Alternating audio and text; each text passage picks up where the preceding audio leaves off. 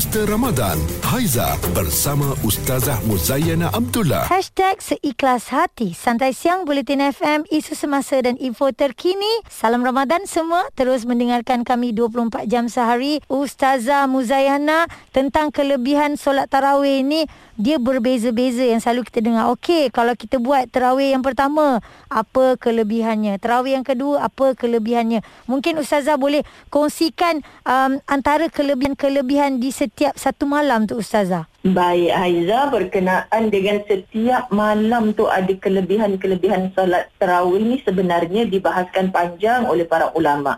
Dia bukanlah satu hadis sahih yang kita boleh guna pakai.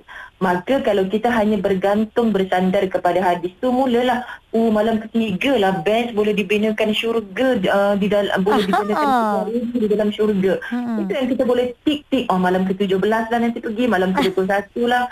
Uh, jadi Islam bukan macam tu. Kita hmm. bersandar kepada yang kata Nabi sambut Ramadan ni dirikan Ramadan dengan imanan wahtisaban. Mm-hmm. Uh, bila maksud tu mengharapkan redha Allah semata-mata. Yeah. Jadi kalau kita tak pergi bukan sebab kita tak nak rebut fadilat dia tu tapi memang benda sunat kita tak boleh buat kat masjid kat rumah boleh buat. Mm-hmm. Tapi jangan tak rebut sebab Allah nak bagi tu. Fadilat dia bukan yang kelebihan malam pertama, kedua sampai ke 30 tu saja mm-hmm. tapi ada banyak lagi kalau kita buat semata-mata mengharapkan keredaan Allah. Ya, yeah, uh, jangan semata-mata semata nakkan apa ni dapat peluang mengikut malam yang dah diceritakan tu Ustaz saya.